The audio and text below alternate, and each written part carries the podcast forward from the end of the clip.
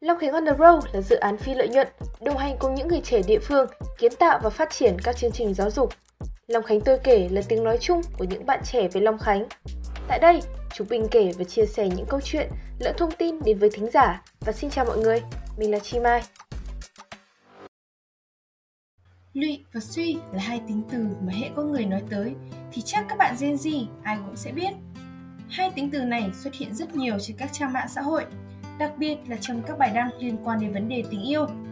Trong số postcard ngày hôm nay, hãy cùng mình ngồi xuống và nói đến vấn đề tình yêu của giới trẻ hiện nay nhé. Đầu tiên, để có thể nói sâu hơn về tình yêu, thì mình sẽ nói về hai tính từ lụy và suy trước. Theo thông tin mà mình tìm hiểu được trên các trang mạng xã hội phổ thông và có bạn bè truyền tay nhau, thì lụy hay còn được gọi là lụy tình là biểu hiện phổ biến của một người có tâm hồn mong manh, nhạy cảm, dễ tổn thương. Họ yêu sâu đậm đến mức mù quáng.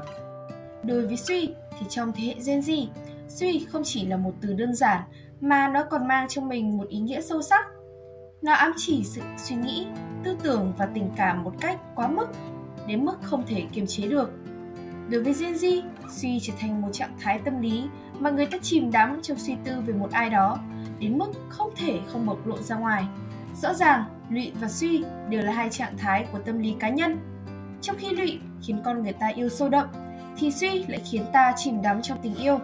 Nguồn gốc của lụy và suy là các video trên TikTok. Đây là nền tảng thường lan truyền các đoạn clip vô cùng khó hiểu, nhưng thực sự chúng ẩn chứa một vài những ý nghĩa khác. Ví dụ, câu tuy là lạ, tuy là xa, ta là lụy, ta là suy. Hay như cưng vô lây là gì này? Khi suy nghĩ kỹ, nó chứa đựng nhiều ý nghĩa hơn.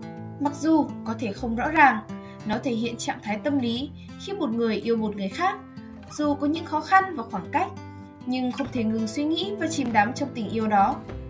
Theo mình thì cụm từ này thường được sử dụng để diễn đạt những trạng thái tình yêu phức tạp và cảm xúc sâu lắng trong thế hệ Gen Z ngày nay. Từ nét gốc có liên quan đến sức khỏe cũng như tình trạng sụt giảm, lụy và suy đã trở thành một biểu hiện của tâm lý phổ biến trong thế hệ Gen Z. Mình cũng hay thấy việc sử dụng các cụm từ có liên quan đến tâm lý để cuộc trò chuyện có thể thêm phần hài hước này, dí dỏm, chẳng hạn như trầm cảm, trầm tư. Đây cũng là những cụm từ rất phổ biến trong giới trẻ hiện nay nè. Thế biết được tác hại của nó rồi thì cần làm thế nào để có thể bớt suy, bớt lụy? Đầu tiên cũng là quan trọng hơn hết, chính là care yourself. Hãy chăm sóc cho chính bản thân của bạn. Dành quá nhiều tình cảm cho người ấy cũng sẽ khiến bạn bị phụ thuộc về mặt cảm xúc. Khi đó, các bạn sẽ dễ buồn và trống vắng nếu thiếu đối phương. Dù đang trong một mối quan hệ tình cảm hay độc thân, các bạn hãy cố gắng cho bản thân mình một chút không gian này. Hãy khiến cho bản thân bận rộn với những công việc, tìm kiếm niềm vui riêng bằng cách làm những điều mà mình thích, gặp gỡ và chia sẻ nhiều hơn với gia đình cũng như bạn bè. Thứ hai là check yourself.